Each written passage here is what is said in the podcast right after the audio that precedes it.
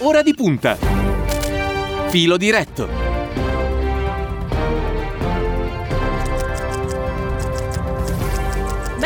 A Filo Diretto, io sono Agnese Rapicetta e oggi insieme ai miei ospiti parleremo del lavoro delle donne. Sono passati soltanto pochi giorni dalla festa internazionale dei diritti delle donne, un'occasione per riflettere sulle pari opportunità nel nostro paese, ma non può essere certo l'unica. Da quando si è cominciato a misurare la portata della crisi innescata dalla pandemia, in certi contesti, soprattutto anglofoni, perché il problema non riguarda soltanto noi ma ha una portata globale, si è cominciato a usare la parola she session, unione di she e recession, per indicare come siano state le donne ad aver pagato e a pagare ancora oggi e più di tutti gli effetti sociali ed economici di questa crisi. Ci troviamo di fronte a una crisi di genere? Ne parliamo con Maria Luisa Gnecchi, vicepresidente dell'Inps, ed Ezio Cigna, responsabile previdenza della CGL nazionale. Grazie per essere qui con noi.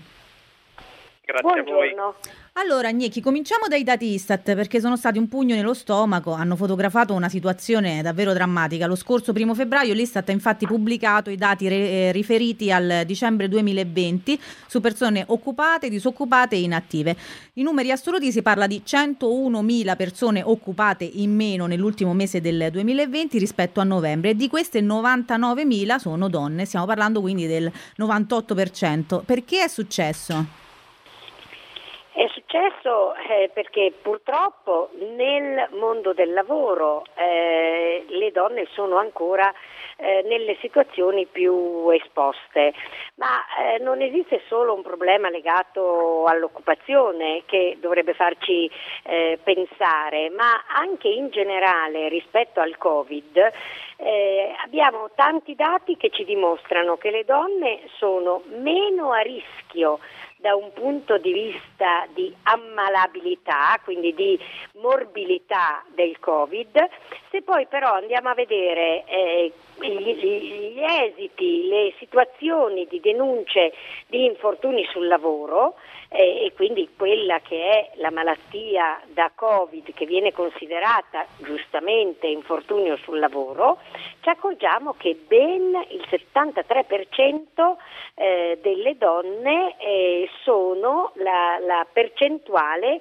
degli infortuni eh, sul lavoro. E perché? Perché eh, svolgono i lavori più a rischio, sono le infermiere, comunque anche eh, le mediche nelle strutture sanitarie, sono le assistenti geriatriche nelle RSA e sono anche le donne delle pulizie, gli addetti alle pulizie sono in maggioranza donne e quindi sono oggettivamente eh, le eh, persone più a rischio. Allora dovremmo veramente eh, renderci conto eh, che il, bisogna fare veramente una grande riflessione sull'occupazione femminile e su quello che le donne pagheranno per il Covid, così come sono quelle che stanno facendo di più il lavoro a domicilio, quindi il lavoro in remoto che comunque le esclude da un discorso di socializzazione. Se poi andiamo a vedere i, congedi eh, del settore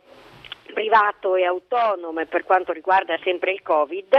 243.000 donne e 66.000 uomini, cioè solo un quarto, un quasi un quarto, diciamo un quarto e qualcosa eh, di uomini rispetto ai percettori di, eh, di, bonus e di congedi e se andiamo a vedere invece poi eh, i bonus babysitter eh, vediamo che uomini e donne quasi si equivalgono ma perché si tratta di over sessantenni, quindi di pensionati sia uomini che donne.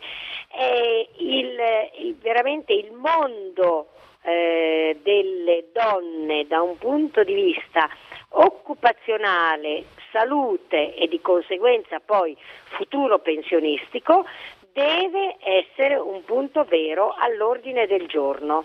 Eh certo. Cigna, eh, anche il ministro Orlando in Commissione Lavoro ha ricordato proprio come l'Italia sia il paese con il minor tasso di attività e occupazione femminile nell'Unione Europea, oltre 10 punti inferiore rispetto alla media europea e dobbiamo tenerlo bene a mente per quello che diceva eh, Gnecchi, ma anche perché eh, si apre tutta una fase davanti a noi, cioè, penso all'utilizzo delle risorse del Next Generation, eh, Generation EU, eh, eh, che diciamo che sono una grande opportunità per puntare sulle donne, per diminuire questi divari, queste differenze che ci sono nel mondo dell'occupazione e non solo, giusto?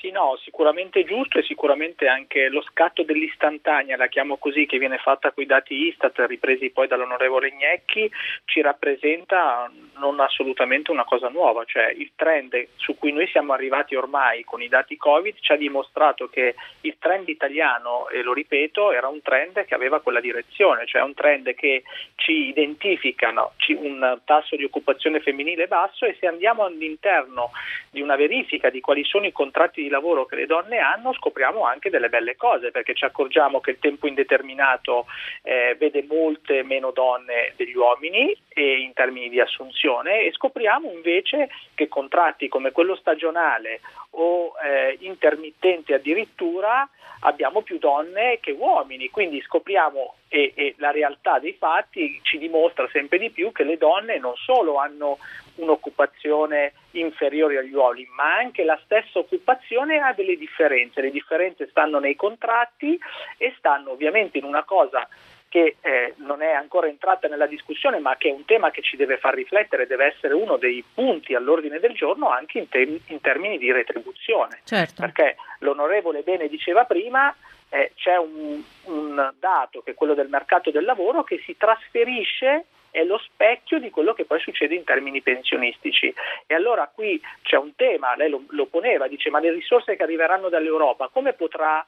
eh, il nostro Paese utilizzarle anche per cercare di dare un impulso positivo a un trend ormai negativo in un contesto direi italiano più che europeo, uh-huh. perché noi all'interno della, dell'Europa siamo un fanalino di coda sia nell'ambito del mercato del lavoro e dei contratti che le donne hanno in termini percentuali, ma anche nel gap di retribuzione che poi si scarica, lo dico così, in termini pensionistici. Quindi noi abbiamo, ad esempio, come organizzazione sindacale, delle idee, delle proposte da, da mettere in campo che devono essere divise su due livelli. Uno è quello che diceva lei poc'anzi, le risorse le investiamo sull'occupazione femminile cercando di generare del lavoro per le donne, un lavoro di qualità che venga riconosciuto anche in termini retributivi. E dall'altra però dobbiamo essere coscienti del fatto che ormai i danni li abbiamo fatti e che quindi c'è la necessità in termini pensionistici di dare un eh, ristoro, se lo vogliamo aggiornare con un aggettivo oggi,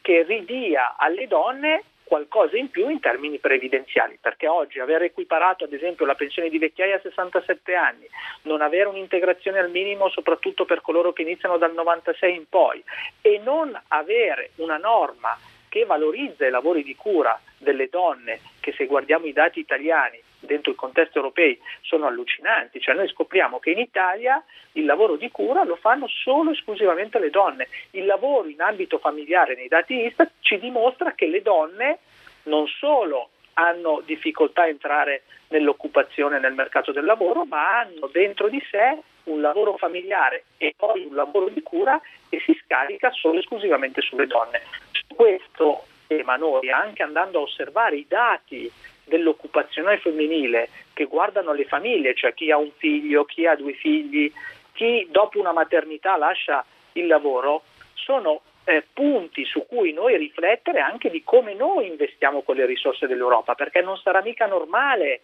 che quando vado a vedere i dati delle donne che hanno figli scopriamo che una buona percentuale di queste donne dopo un anno, casualmente dopo un anno dalla nascita del bambino, abbandonano quel lavoro. Perché è evidente che noi non abbiamo delle ricadute di natura sociale, dei servizi anche alle famiglie che gli permettono a quella donna di proseguire l'attività di lavoro, perché l'onorevole credo che prima volesse dire questo, che spesso le donne nei congedi parentali chiedono loro di rimanere a, a casa ad accudire il figlio e la situazione familiare che, che si ha proprio perché il marito magari guadagna di più e quindi una retribuzione più alta e si sacrifica sempre di più la donna rispetto all'uomo. Quindi è un percorso che noi dobbiamo fare insieme rispetto alle tante misure che nel sistema devono dare un impulso verso le donne perché, ribadisco, in termini previdenziali ne pagheremo le conseguenze. Ecco, mi sembra di aver capito che eh, i problemi sono ben chiari e eh, su come risolverli diciamo che,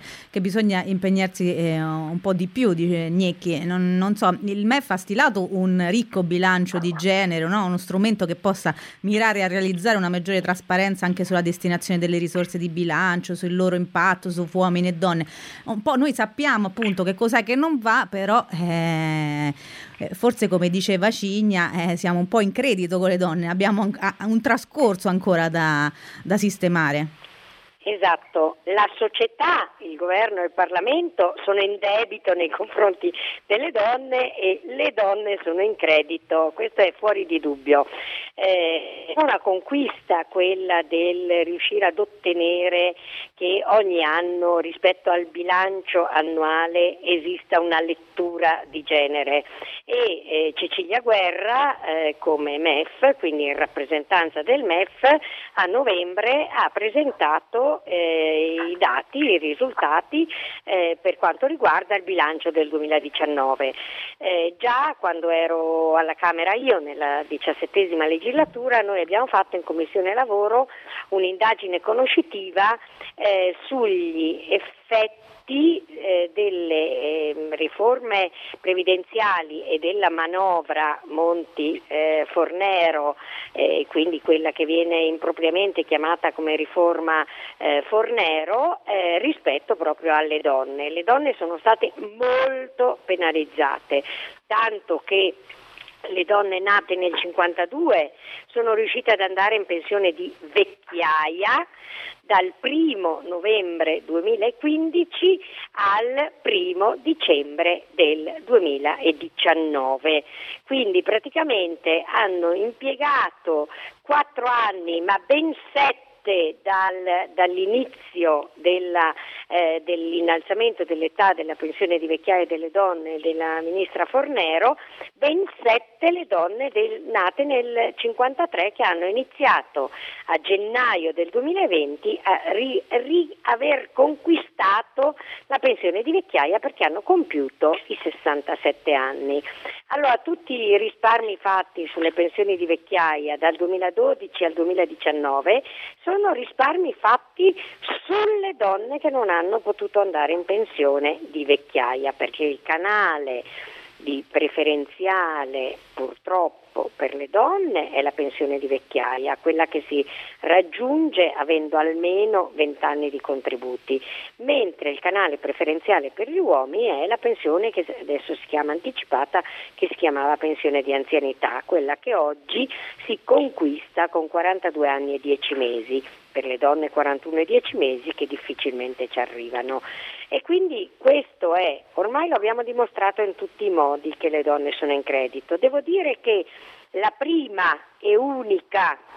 inversione di tendenza è stata con l'APE sociale, uh-huh. la possibilità di riconoscere almeno due anni di sconto, tra virgolette, contributivo per l'APE sociale, cioè se eh, una donna disoccupata con due figli eh, può accedere all'APE sociale con 63 anni di età e 28 anni di contributi, oppure comunque con una disabilità superiore al 72%, oppure lavoro gravoso e pesante che però richiede 36 anni, per le donne può esserci uno sconto di due anni. Lo sottolineo anche se uno sconto di due anni è poco, perché è stato l'inizio di un'inversione di tendenza, quindi diciamo degli ultimi anni, 2016-2017, l'APE sociale è stata prorogata e quindi eh, ancora c'è questa possibilità. Credo che assolutamente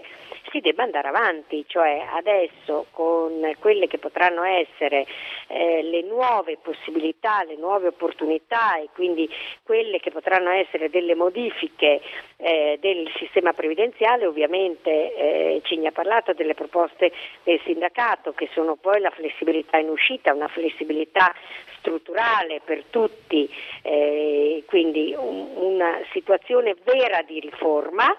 eh, in una possibilità di eh, riforma reale e strutturale bisognerà tener conto di, di dare un riconoscimento reale alle donne, però siamo sempre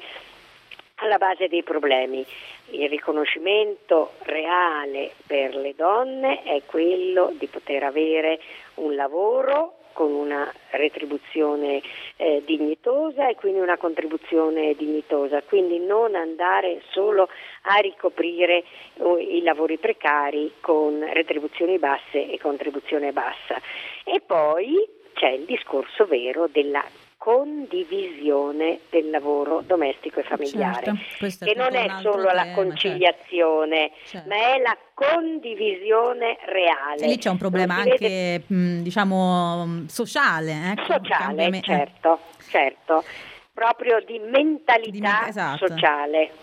Io direi gener- quasi culturale. Ecco, culturale. culturale Sicuramente certo. si sono fatti dei grandissimi passi avanti, eh, però insomma r- permangono eh, anche a detta degli uomini stessi, sono loro stessi a rendersene conto per primo in qualche modo, no?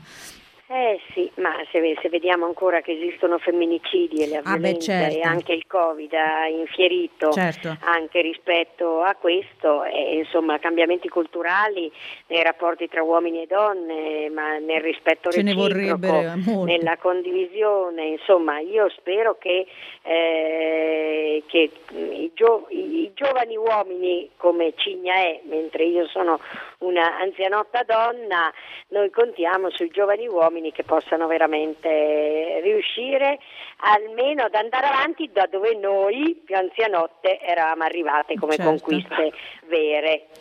Cigna, glielo può promettere alla Gnecchi, no?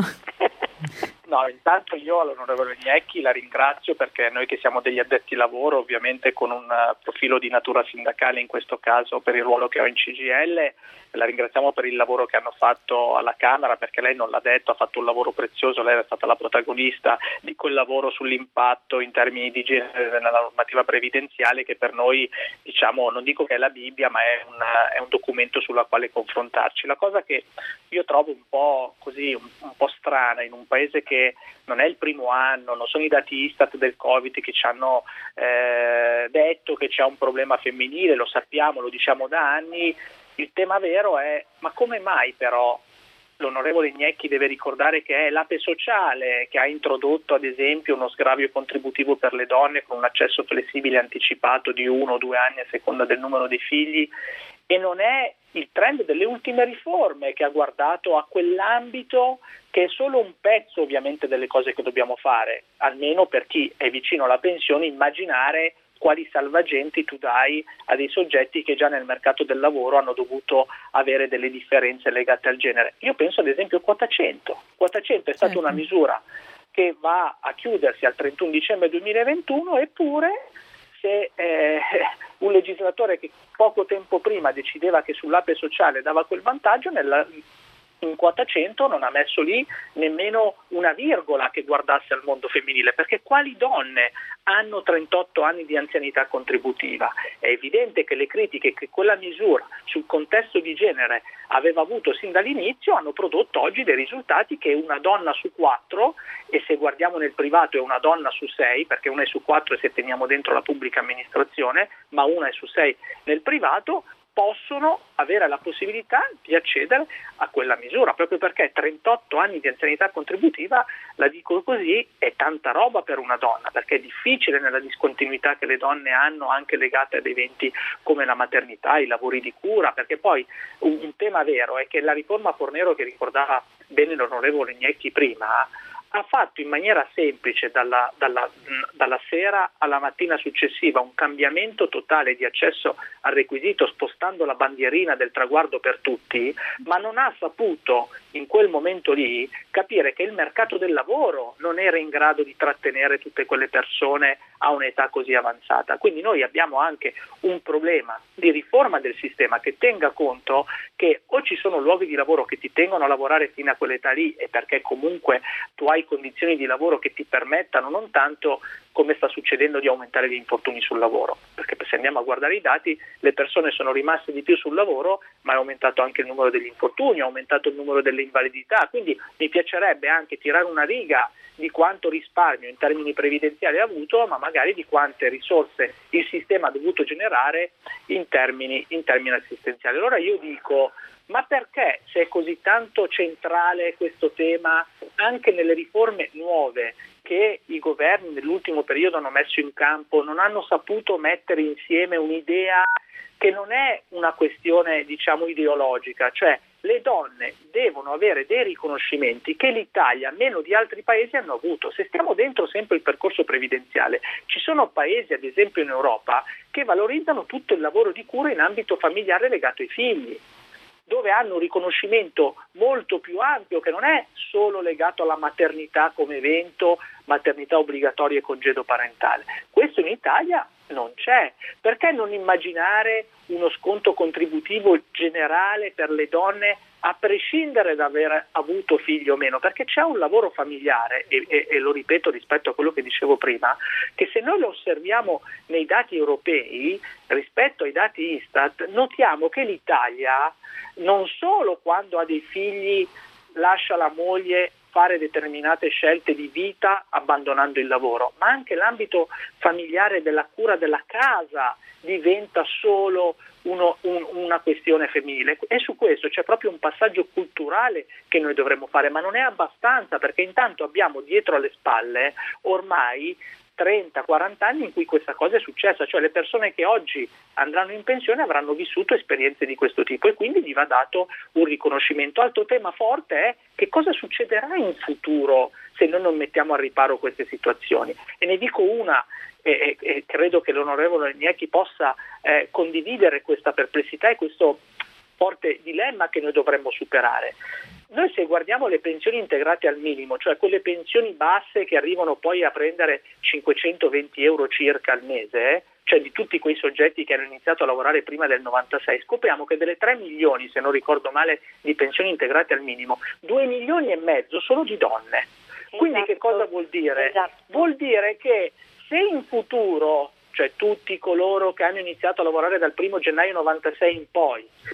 che andranno in pensione, come diceva l'onorevole in vecchiaia, non avranno nemmeno la possibilità, perché il contributivo non ha previsto l'integrazione al minimo, allora noi certo che dobbiamo ragionare di una riforma che provi a ridare qualcosa alle donne che in questi 30-40 anni hanno subito queste cose, ma che cerchi anche di dare delle risposte in termini non tanto di integrazione al minimo, non sono innamorato dell'integrazione al minimo, ma di valorizzazione degli ambiti di lavoro delle donne anche all'interno della vita familiare che gli riconosca un trattamento pensionistico, la dico così, dignitoso, perché quando io incontro una domestica che nel sistema contributivo lavora a 40 anni, 40 anni, di lavoro e 600 euro al mese e gli dico che dopo 40 anni di lavoro a malapena arriverà a 200 euro, capisce certo, che diventa, diventa frustrante dura, eh, anche certo. per quella lavoratrice ogni mese, ogni anno versare la contribuzione. Eh certo, eh, diventa... Gnecchi, lei che nei palazzi del potere, fra virgolette, c'è stata queste domande che si sta facendo Cigna, che, che risposta può dare? Eh, è quello su cui bisogna assolutamente lavorare, ma eh, l'impressione che, che, ho io, che abbiamo noi, se no non continueremo a chiedere che ci sia il rapporto, eh, il, il, bilancio di genere, che ci siano le indagini conoscitive sull'impatto di genere, è che non c'è ancora una consapevolezza collettiva rispetto a questo. Eh, chi è più addetto ai lavori se ne rende conto, cioè noi che guardiamo i flussi di liquidazione ogni, delle, delle nuove liquidazioni di pensione ogni tre mesi, vediamo che la situazione un po' migliora, ma mm, è, è lungi dal poter essere una situazione paritaria. Diciamo che le pensioni basse in Italia sono tante, non è solo un problema di genere, eh? certo. esiste un problema di pensioni basse eh, in generale. Però è chiaro che eh, se non si riesce ad agire è perché evidentemente ancora non è nel patrimonio collettivo di conoscenze questa situazione, per cui noi dobbiamo continuare. Eh, ringraziamo chi si occupa come voi delle trasmissioni che provano a sottolineare eh, queste situazioni e poi in tutte le occasioni nelle quali eh, siamo a tavoli in cui può contare, segnalare una situazione o un'altra, dobbiamo continuare a farlo. E purtroppo Eh, questo cosa che ci piacerebbe non dover fare più, insomma la legge sulla parità di retribuzioni è la legge 903 del 1977. Ecco, ne è passato 77. di tempo. Eh? Ecco, il mondo è cambiato notevolmente. Ogni, ogni, anno, io sono di Bolzano, ogni anno noi a Bolzano, che è una provincia comunque con la piena occupazione, facciamo ogni anno ad aprile l'Equal Pay Day per dimostrare le differenze retributive tra uomini e donne e a ottobre ogni anno facciamo il Pension Day per dimostrare le differenze di pensioni tra uomini e donne in una realtà dove il problema è Minimo. trovare certo. gente che occupi posti di lavoro quindi vacanti. già una, un unicum ecco, in una situazione dove non c'è Adesso il Covid ha colpito anche noi, ovviamente, poi non, ha, non riaprendo gli impianti da sci non oso eh, certo, dovremmo aprire un altro discorso certo. eh, notevole. Però insomma anche in una situazione da piena occupazione, come si dice da noi, di disoccupazione veramente frizionale, cioè non un fenomeno di cui occuparsi, c'è però un differenziale di genere elevato sia sulle retribuzioni che sull'occupazione che è ovviamente poi di conseguenza pensionistico. Senta, un'ultima domanda perché prima avevate fatto riferimento a, um, al, um, alle misure messe in campo dal Cura Italia come sostegno alle famiglie. Eh, c'era il bonus babysitter e i congedi Covid. Anche qui no, balzava subito agli occhi che ad usufruirne per lo più sono state le donne, come avevate evidenziato voi, ma sorprende anche eh, come le risorse per i babysitter siano state date soprattutto alle persone over 60, quindi immaginiamo che molto probabilmente sar- saranno i nonni. Ecco, eh, anche su questo punto di vista eh, sono dei dati che ci devono far riflettere molto perché eh, parli- abbiamo parlato di uguaglianza, ma questo è possibile appunto solo se le donne sono eh, messe nelle condizioni di, di potersi rendere eh, autonome. È la dimostrazione purtroppo che ancora eh, dove i servizi non, non, ci sono, qui poi il bonus è stato possibile anche per i centri estivi, eh, però eh, ancora entrano in gioco eh, i nonni, i nonni, la famiglia, cioè esiste in Italia c'è ancora un, un welfare che è eh, notevolmente eh, affidato alle gestioni familiari e questo ovviamente non aiuta in generale le, l'occupazione femminile e la soluzione dei problemi. Oltretutto creare servizi, asili nido, scuole per l'infanzia, case di riposo, eccetera, è comunque un volano per l'occupazione femminile, certo. visto che abbiamo visto che sono i settori a più alta percentuale di occupazione femminile. Quindi lavoro ce n'è da fare, dobbiamo farlo e deve diventare una priorità di questo Paese. Eccoci in chiusura, allora abbiamo davanti un futuro tutto da scrivere, saremo in grado secondo lei di scriverlo in maniera più equa e giusta? Ma noi ci auguriamo che i tavoli messi in campo dal governo in questa fase, se parliamo di lavoro ovviamente parliamo del Ministero del Lavoro, partendo dalla riforma degli ammortizzatori sociali che dovrà tenere conto anche delle differenze di genere, perché anche i dati sugli ammortizzatori hanno un riscontro, noi ci auguriamo che, che il Ministro convochi al più presto anche un tavolo che parli di previdenza, perché abbiamo capito anche nella trasmissione di oggi per le cose che ha detto l'onorevole che c'è un percorso di lavoro che dobbiamo fare, che il sindacato ovviamente sostiene da anni anni con la piattaforma unitaria che deve essere fatto. Io confido che questo governo abbia la percezione dei problemi e che quindi inizi a fare una discussione seria anche con le parti sociali. E poi per e una volta ci sono anche le risorse, quindi eh, se, se le sappiamo usare, diciamo, no? Assolutamente, assolutamente. Allora io ringrazio i nostri ospiti per essere stati con noi, grazie a Maria Luisa Agnecchi, vicepresidente dell'Inps, a Ezio Cigna, responsabile previdenza della CGL nazionale, spero di avervi presto ancora ospiti qui a Radio Immagina. Vi ricordo che se volete risentire questa trasmissione potete andare sul sito www.immagina.eu o sulle principali piattaforme di podcast. A presto!